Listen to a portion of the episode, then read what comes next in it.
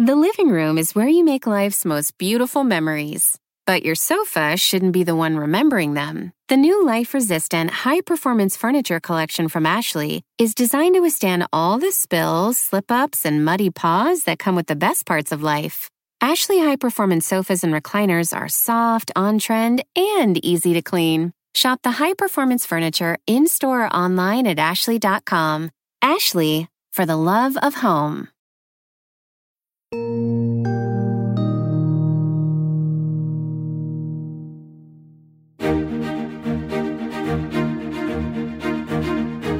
Hello, and welcome to How to Win 2024. It's Thursday, January 25th. I'm Jennifer Palmieri, and I'm here with my co host, Claire McCaskill. Hello, Claire.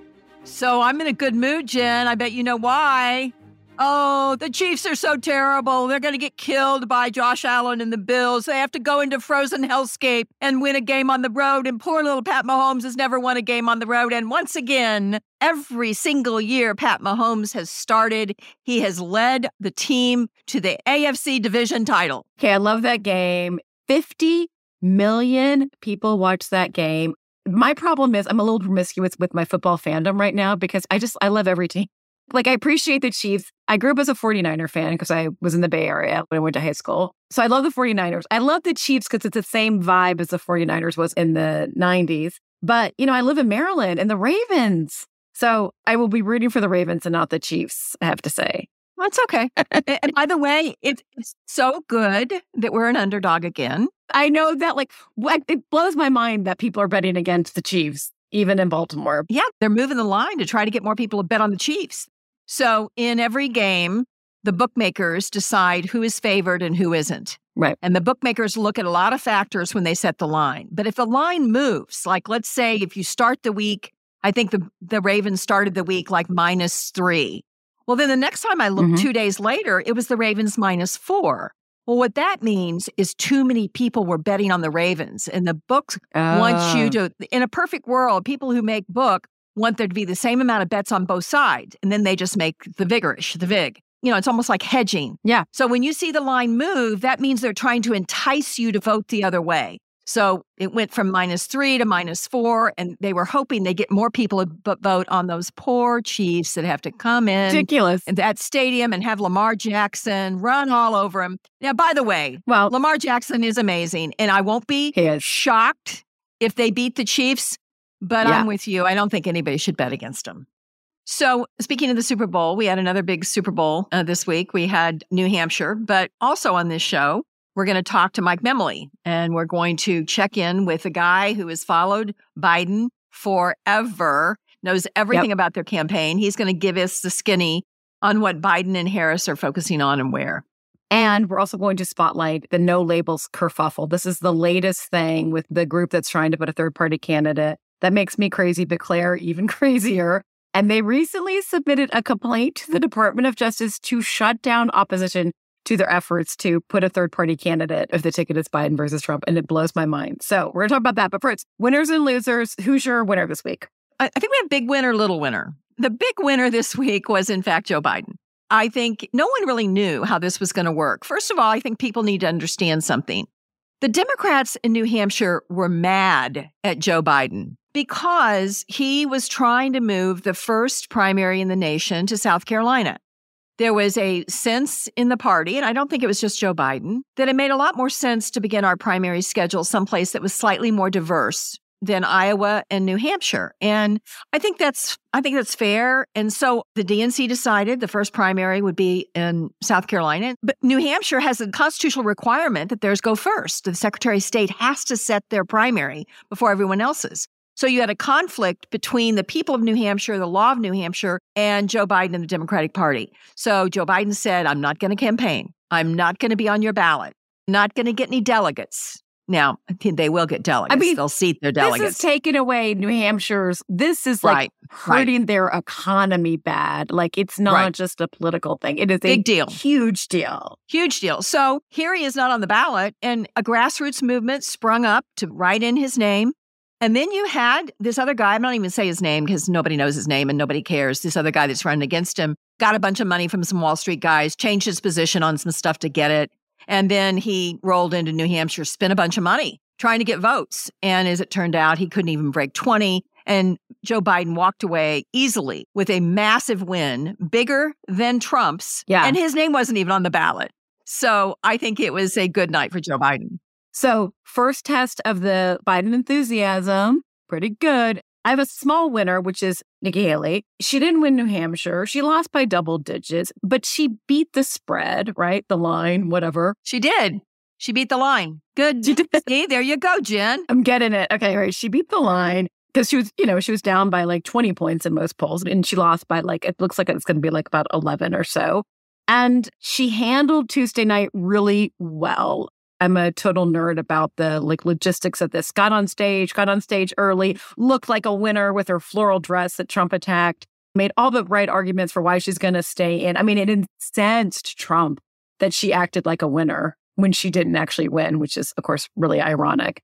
Who the hell was the imposter that went up on the stage before and like claimed a victory? She did very poorly, actually. I think we're 50 points up on a person that was governor. That tells you something. But I felt I should do this because I find in life you can't let people get away with bullshit, okay? You can't. You just can't do that. And when I watched her in the fancy dress that probably wasn't so fancy come up, I said, What's she doing? We won. And she had a lot of independents that turned out to vote for her. Good news for Biden, too, by the way, and, you know, embedded in there. And then she went to South Carolina, and I thought she might, you know, tone things down. And Trump just went after her. He's just been insane on Truth Social attacking her. And she just amped it up, went down to South Carolina and like really went after him the way that we would see uh, Chris Christie. So she's got a month to try to move people in South Carolina. It's hard with that demographic down there. There's a lot of Trump support, but you know, she's like really fighting back. First time, Yeah. late, but whatever. She's doing it. And by the way, it's good for Americans to hear this. It's good for Americans to hear a Republican make effective arguments against Trump. So who's the big loser? So big loser Trump. He basically got 50% in Iowa, basically 50% in New Hampshire. That is not great for a boy who's basically an incumbent. And what's so interesting is that we've had, you know, we've had two contests in Iowa and New Hampshire where people were subjected to hearing a lot of arguments about Donald Trump. And what the NBC polls, the entry polls, exit polls for Iowa and New Hampshire showed is 25% of Iowa Republican caucus goers said they would not vote for Trump. And 30% of them said if he was convicted, that they would not vote for him. That number is over 40% in NBC polls in New Hampshire. And, you know, it shows that when people are, are subjected to hearing him, hearing the arguments against him, that's where they come out. Also, 67% in the New Hampshire exit polls abortion rights critical issue for them. New Hampshire basically looks like the affluent suburbs of Georgia, Pennsylvania, Arizona, right? Michigan. So it's a roadmap for the Biden campaign about this big tranche of voters, probably even more so moderates, independents that are, you know, for Haley now that are open to him, maybe even more so than 2020. It is a very big deal. And for that reason, it's good to have these contests continue because we're learning a lot about voters and that really helps the Biden campaign. Yeah, the data. Yeah, the data, it's huge. So the small loser is the same as the small winner. Nikki Haley, we got to talk about her as a as a loser also because she lost. And if there was ever a state that she was going to win, it was New Hampshire. And keep in mind Nikki Haley has plenty of money. She has plenty of money. And she went everywhere in New Hampshire. She did it the old fashioned way. Yeah. She blanketed digital. She blanketed the airwaves. She did all the things she should have. Maybe she should have turned on Trump earlier, but Right. Made a real argument against the front runner, but whatever. in in many ways, she did the blocking and tackling that you would need to do in New Hampshire to win, and the fact that she didn't win. And here's the deal: I think she's going to benefit slightly from South Carolina because everyone is saying she's going to get killed there. oh, you're right. She's just Yeah, going to yeah. get killed there. So her expectations are being set very low in South Carolina. But I will say this: here's the bottom line: she's not going to win. Donald Trump is going to be the nominee. And the longer she's in it, the more she's going to drive him crazy, which is very good for the country to see. He is irrationally lashing out at her, not doing what any sane person would do to reach out to independent voters and moderate Republican voters, which he's losing. So she is a, a loser. And in the way she is losing, she is helping Joe Biden. I have to admit it. Have to admit it. She is. No, it is. It's like I'm happy for her to stick around. Like it's you know we all know who the nominee is going to be. I'm happy for her to stick around. We got to take a quick break, but when we come back, Bidenologist and NBC White House correspondent Mike Memoli joins the show for a look at what Biden's been up to on the campaign trail. We'll be back in a moment.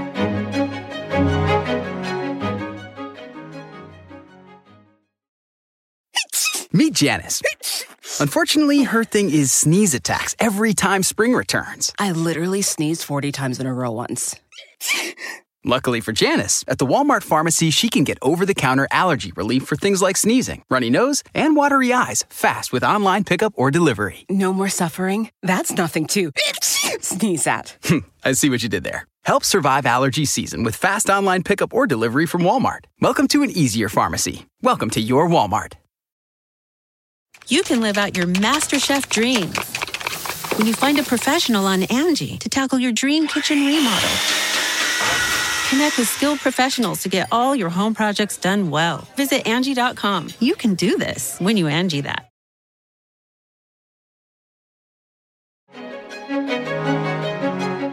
Welcome back. So, with just nine months to go before the general election, the Biden Harris campaign is underway. My view is that it started on January 5th when the president went to Valley Forge to give his speech on the anniversary of Jan 6. That was sort of the starting gun.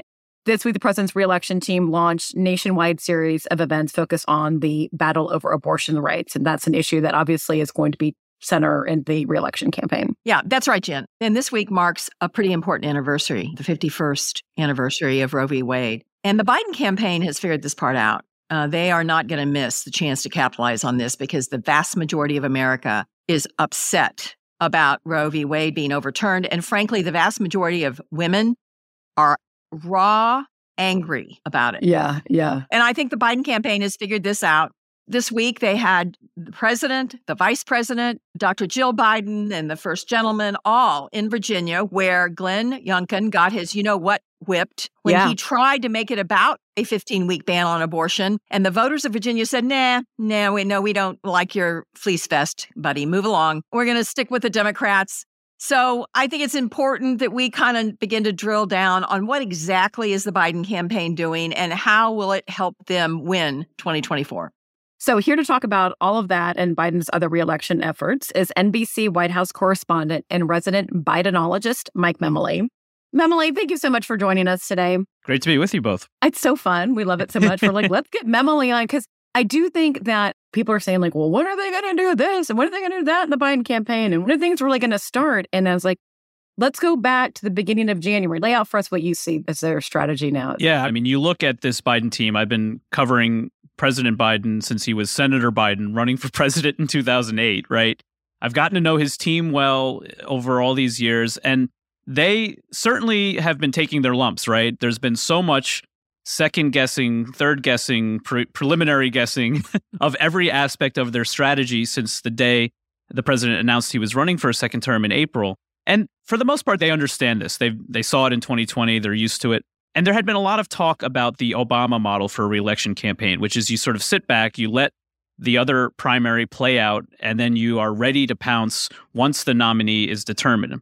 And I think that would have meant maybe we don't see the president out on the campaign trail until typically April or May. But what what are we seeing? We're seeing the earliest start of a general election, perhaps in the history of this country. Effectively, New Hampshire signaled that with Donald Trump winning the, the New Hampshire primary after winning the Iowa caucuses. And so a Biden team that has long been confident that Donald Trump would be the nominee was planning for just this moment. And they came out ready to go, knowing that there was no sign to them that Ron DeSantis was going to have some miraculous turnaround, that Nikki Haley was going to, to be able to pull a rabbit out of a hat. And so they were ready and positioned to execute on their plan earlier than perhaps even they expected. And that was a very deliberate strategy. And and you see what are I think the three pillars of what will be the Biden reelection campaign. You start with the democracy pillar. That is so important to the president, to his team. They really do think that this country is one election away from losing its democracy. And so that's why the president came out with that major speech in Valley Forge, laying out all the ways in which he thinks Donald Trump is a threat to our democracy and very much antithetical to what this country has been about throughout its history, starting with George Washington and saying essentially Donald Trump is is no George Washington.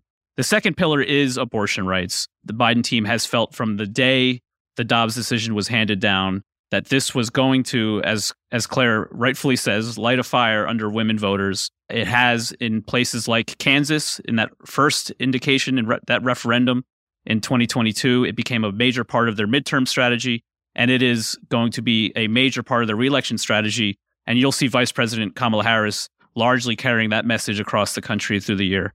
And then the third pillar is the economy. Now, I know there's a lot of questions about does the president have an economic record to run on? They certainly, of course, think so. Look at all he's done in his legislation, but the polls have made that perhaps the toughest issue for them to message on. Mike Donilon and Joe Biden are not going to surrender on the economy. They are go they are they are determined to win the economic argument and that's why you see the president in Wisconsin today and spending a lot of time with union audiences because that is who Joe Biden believes is the Democratic Party, and he wants to make sure that they stay loyal to the Democratic Party. Uh, and that's that's really what you've seen unfold in here in these first three weeks of January. So, Mike, do you get a sense that within the campaign there is any conflict about that because I think Joe Biden is holding on in some ways to a fantasy. I mean, I know what the union leaders say that mm-hmm. only 30% of their folks voted for Trump. But, you know, I'm from Missouri and, it, you know, we have pretty strong union folks here. And I got to tell you, the rank and file, they are all in on Trump, mm-hmm. you know, because they have the same grievance. They think the man's always screwing them over. The elites look down their nose. They can party with grievance.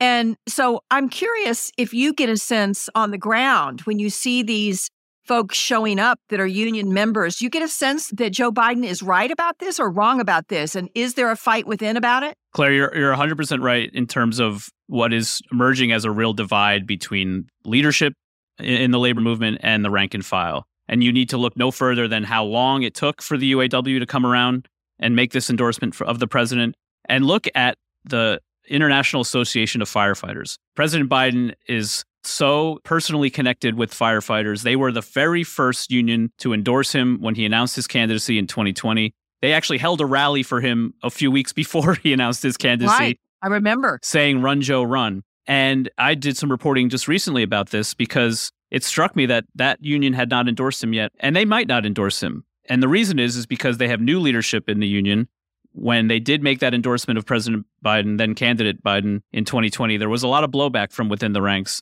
And I spoke with one of the leaders of a local in the union who said, listen, the president has done right by firefighters. He has been uh, great for us in terms of his record, but our members have other issues they care about. They care about the Second Amendment, right? And so this really is, I think back to, and Jen, I'm sorry to have to bring this up, an interview I did oh, with, with the vice president in the days after Hillary Clinton lost the 2016 election. He talked about seeing the types of people he grew up with, as he put it, behind. Vice, when, when you're talking about when Joe Biden was vice president. That's right. This is place this. Okay, yeah. This this is November of 2016, mm-hmm. and and he talked about the fact that when he would see the kind of crowds Donald Trump had in the 2016 campaign with the people that he said should be our voters. He he felt that there was a disconnect that had grown in the party that they had begun to let those voters go. And so that is why this campaign, he is so determined to continue to make that case to these kinds of voters to show that the Democratic Party is the party of the working man and woman. But it is going to be a tough fight. And there are a lot of people in the campaign who think we have abortion, we have the democracy argument, we have so many other issues that we can speak to core constituencies about. And we need to just fight the economy to a draw. But Joe Biden wants to win that argument. So we've talked about his travel schedule, which since the beginning of January has been very robust. But I should note also the vice president has had a busy schedule. She's also in a lot of battleground states, a lot of trips to South Carolina ahead of the primary next month. Claire talked about the unions. The big vulnerability for them is the voters that were with him in 20, the drop off voters everybody talks about young voters, black voters, Hispanic voters. Do you feel like there is an effort to be doing persuasion with these audiences, particularly with Black voters, Hispanic voters that we're not necessarily seeing? Like, how are they thinking about getting those drop off voters back? Has that effort started yet? Well, it's so interesting, and I spoke with Quentin Fulks, who's the the deputy campaign manager for the Biden campaign, about just this fact. And he was R- Raphael Warnock's campaign manager in 2022, and he feels passionately, as he says the president does, which is black voters are not a base constituency that we talk to in October, that we try to just get them to turn out in November. This is a persuasion group, just like every other constituency that we're talking to. And we need to be talking to them early and often. And that's why you've seen such a focus on black voters from the campaign. And that's why one of the reasons why they moved South Carolina to the front of the line. Yes, it was nostalgic of the place that set him on the path to the presidency. Jim Clyburn often says he didn't even ask for South Carolina to move first, but there it was. But for them, this was an opportunity to put them at the front of the line and begin messaging to black voters nationally through South Carolina uh, about the issues that are important to them. Now, you can also look at the exit polls in 2020 and see the fact that Donald Trump did perform better than expected, especially in some of these big cities. And they know that they have work to do. Having the first woman and first African American vice president nominating and confirming the first African American woman to the Supreme Court are nice gestures, but are not enough. And they believe that this is uh, work that needs to be done early and often. And so much of the advertising that they've already done nationally has been targeted to communities of color specifically. And so this is one of those communities that they believe that they need to be talking to throughout the campaign. And we're seeing that already. Last week, the president went to Raleigh, talk about student loan forgiveness. That's not getting a ton of pickup. It's a huge issue for them. What do we need to know about what they've done and how they're trying to amplify it? Well, it's interesting because there's certainly some frustration on the Biden team that they're not getting enough credit for what they've done, right? And this is where the sure. White House messaging itself could be, you know, inspected a little bit because they have agency here and could be doing a better job of it. Mm-hmm. But this is also an area that the president was not necessarily all in at the beginning, right? Remember, this was a major mm issue in the 2020 right. campaign. Right. Elizabeth Warren primarily running on the idea of debt forgiveness, um, among other issues. And the president had a very smaller scale proposal in the campaign. And when he came into office, even, he had to sort of be convinced of the merits of a more robust student loan forgiveness program. Now, he got there. It took some doing, but he did get there. And then the Supreme Court stepped in. And so this is where the frustration of the Biden team comes in because the president did come forward with a plan. The Supreme Court struck it down. He wants to put the onus on the Supreme Court, but a lot of voters are, are saying, you could have done more, you could have been there. And so I think you're going to see them continue to try to be creative as they continue at just were in the last week, finding ways to revise the executive, use through executive action, existing programs to expand the universe of people who are getting their loans forgiven we have seen even letters go out from the president saying, hey, guess what? I forgave more of your loans. You know, some people call that a little Trumpian, but hey, that's politics. That's the benefits of incumbency.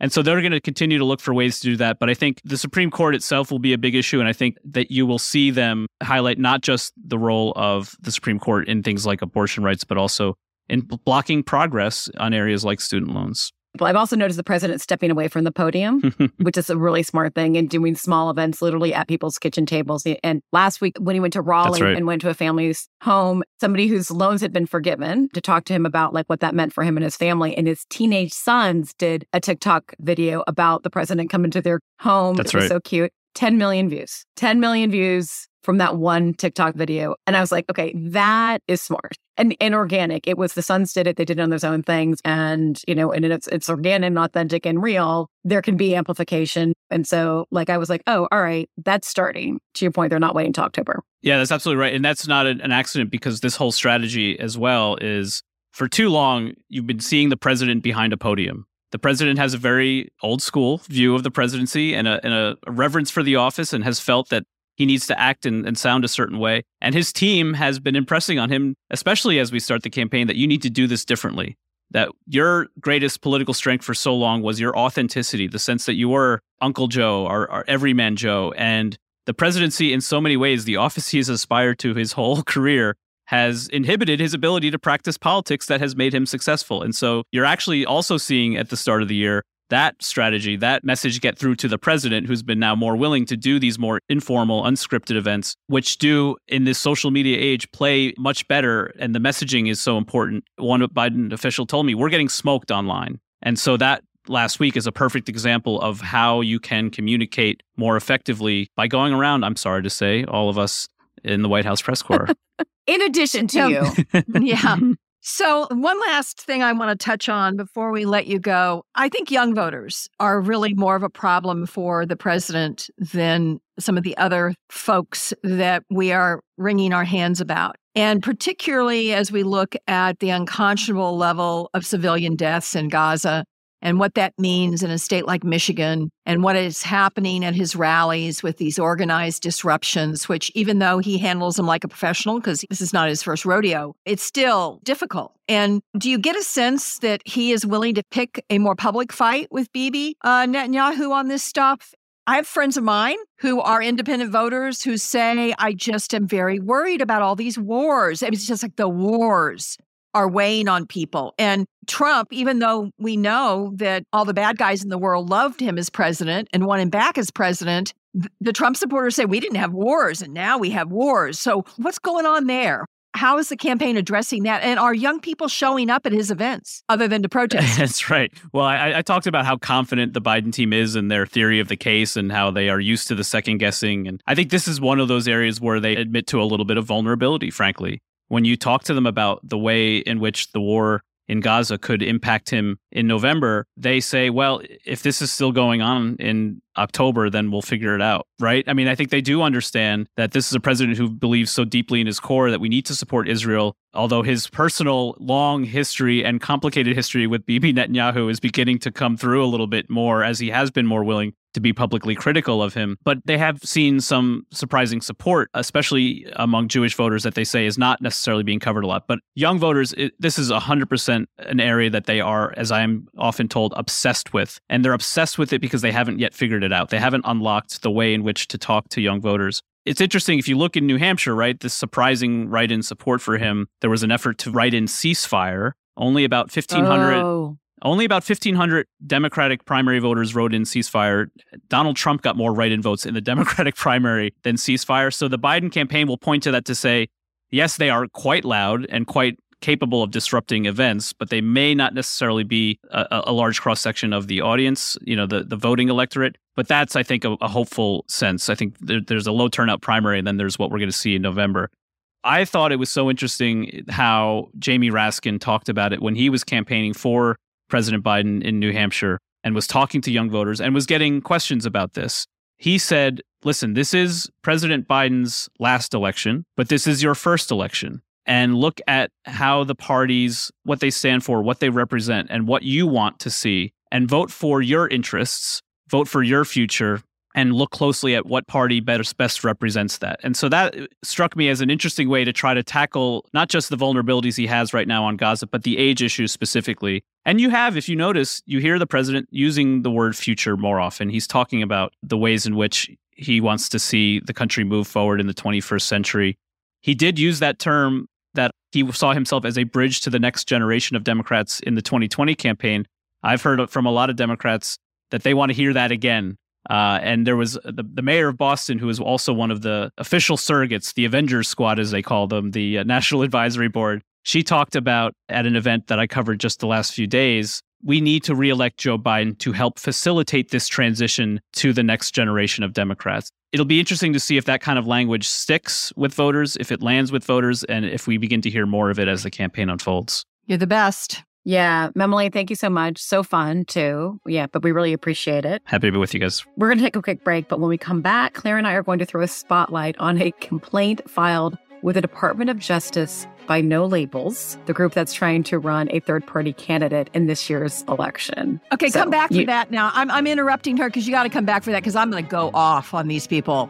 I mean, I have, I am done. I am so done. I, I can't wait to get mad right after this break.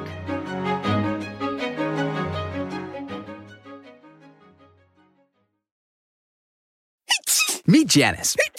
Unfortunately, her thing is sneeze attacks every time spring returns. I literally sneezed 40 times in a row once. Luckily for Janice, at the Walmart pharmacy, she can get over the counter allergy relief for things like sneezing, runny nose, and watery eyes fast with online pickup or delivery. No more suffering? That's nothing to sneeze at. I see what you did there. Help survive allergy season with fast online pickup or delivery from Walmart. Welcome to an easier pharmacy. Welcome to your Walmart you can live out your MasterChef dreams when you find a professional on Angie to tackle your dream kitchen remodel. Connect with skilled professionals to get all your home projects done well. Visit Angie.com. You can do this when you Angie that.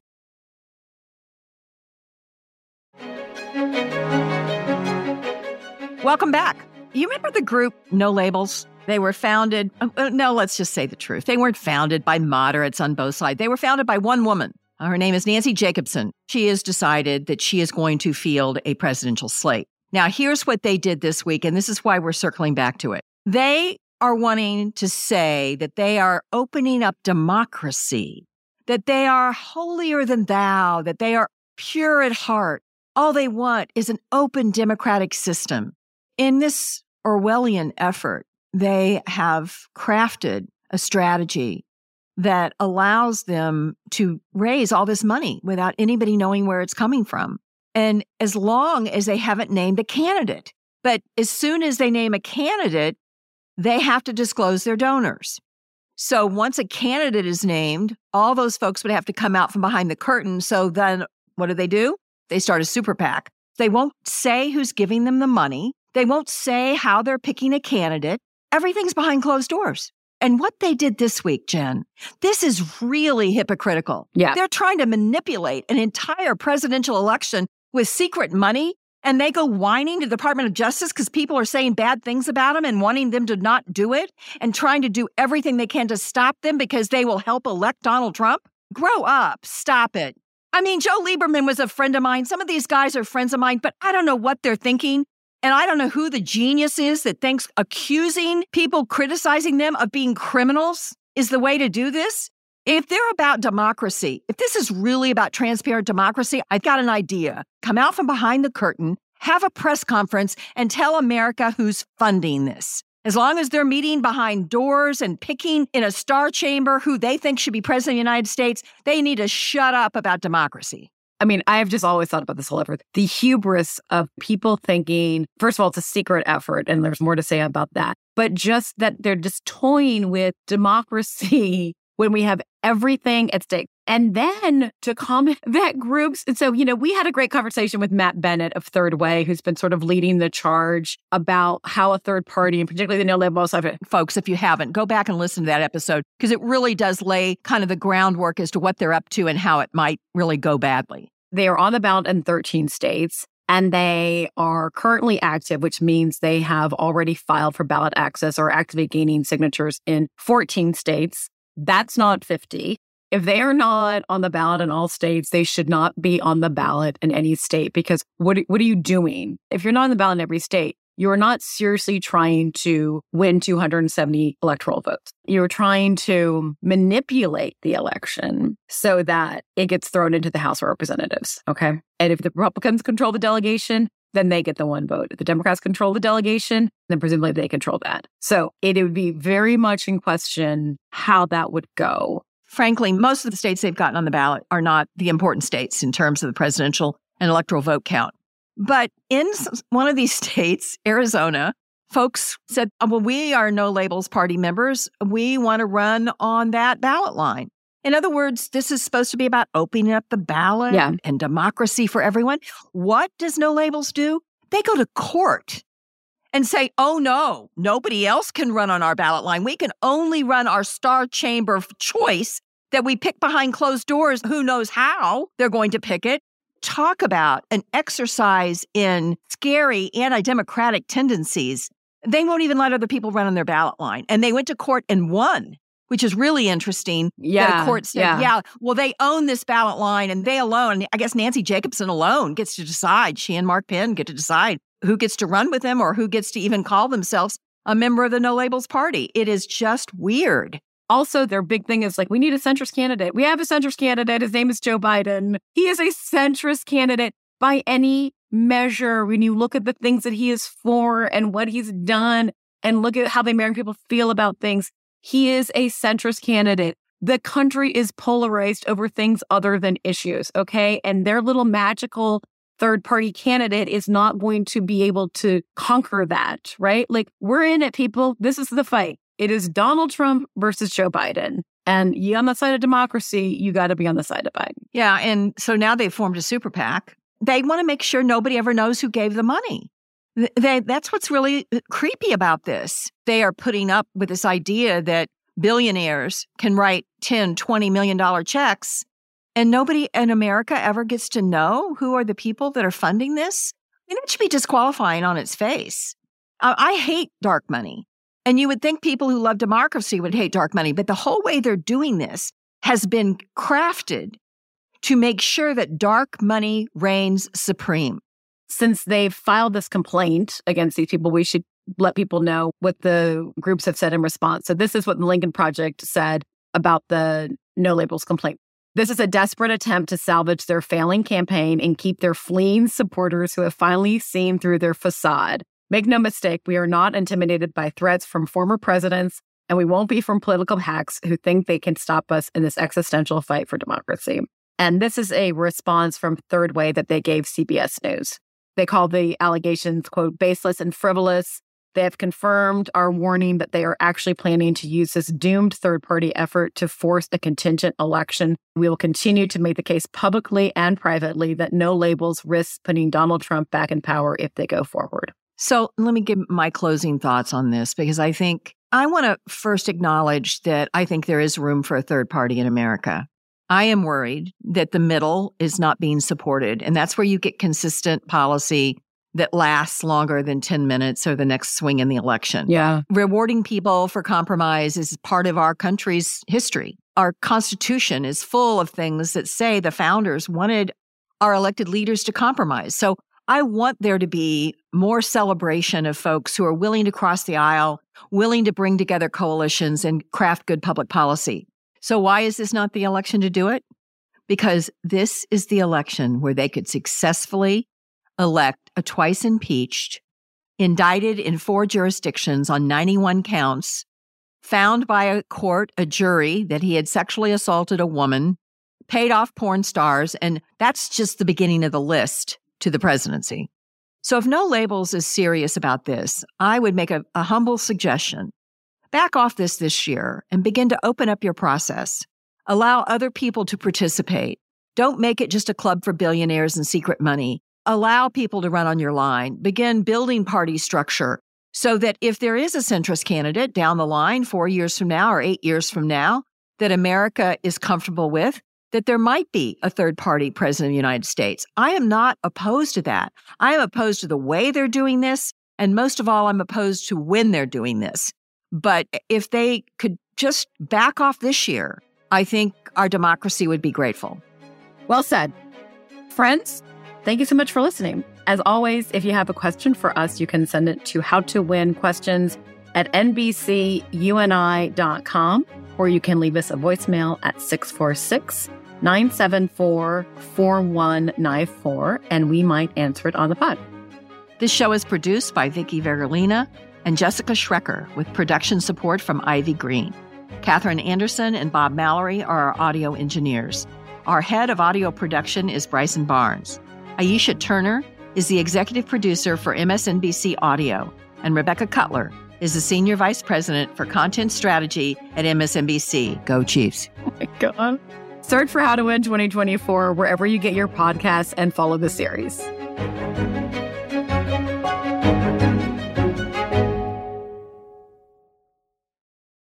The living room is where you make life's most beautiful memories. But your sofa shouldn't be the one remembering them. The new life resistant, high performance furniture collection from Ashley is designed to withstand all the spills, slip ups, and muddy paws that come with the best parts of life. Ashley high performance sofas and recliners are soft, on trend, and easy to clean. Shop the high performance furniture in store or online at ashley.com. Ashley, for the love of home.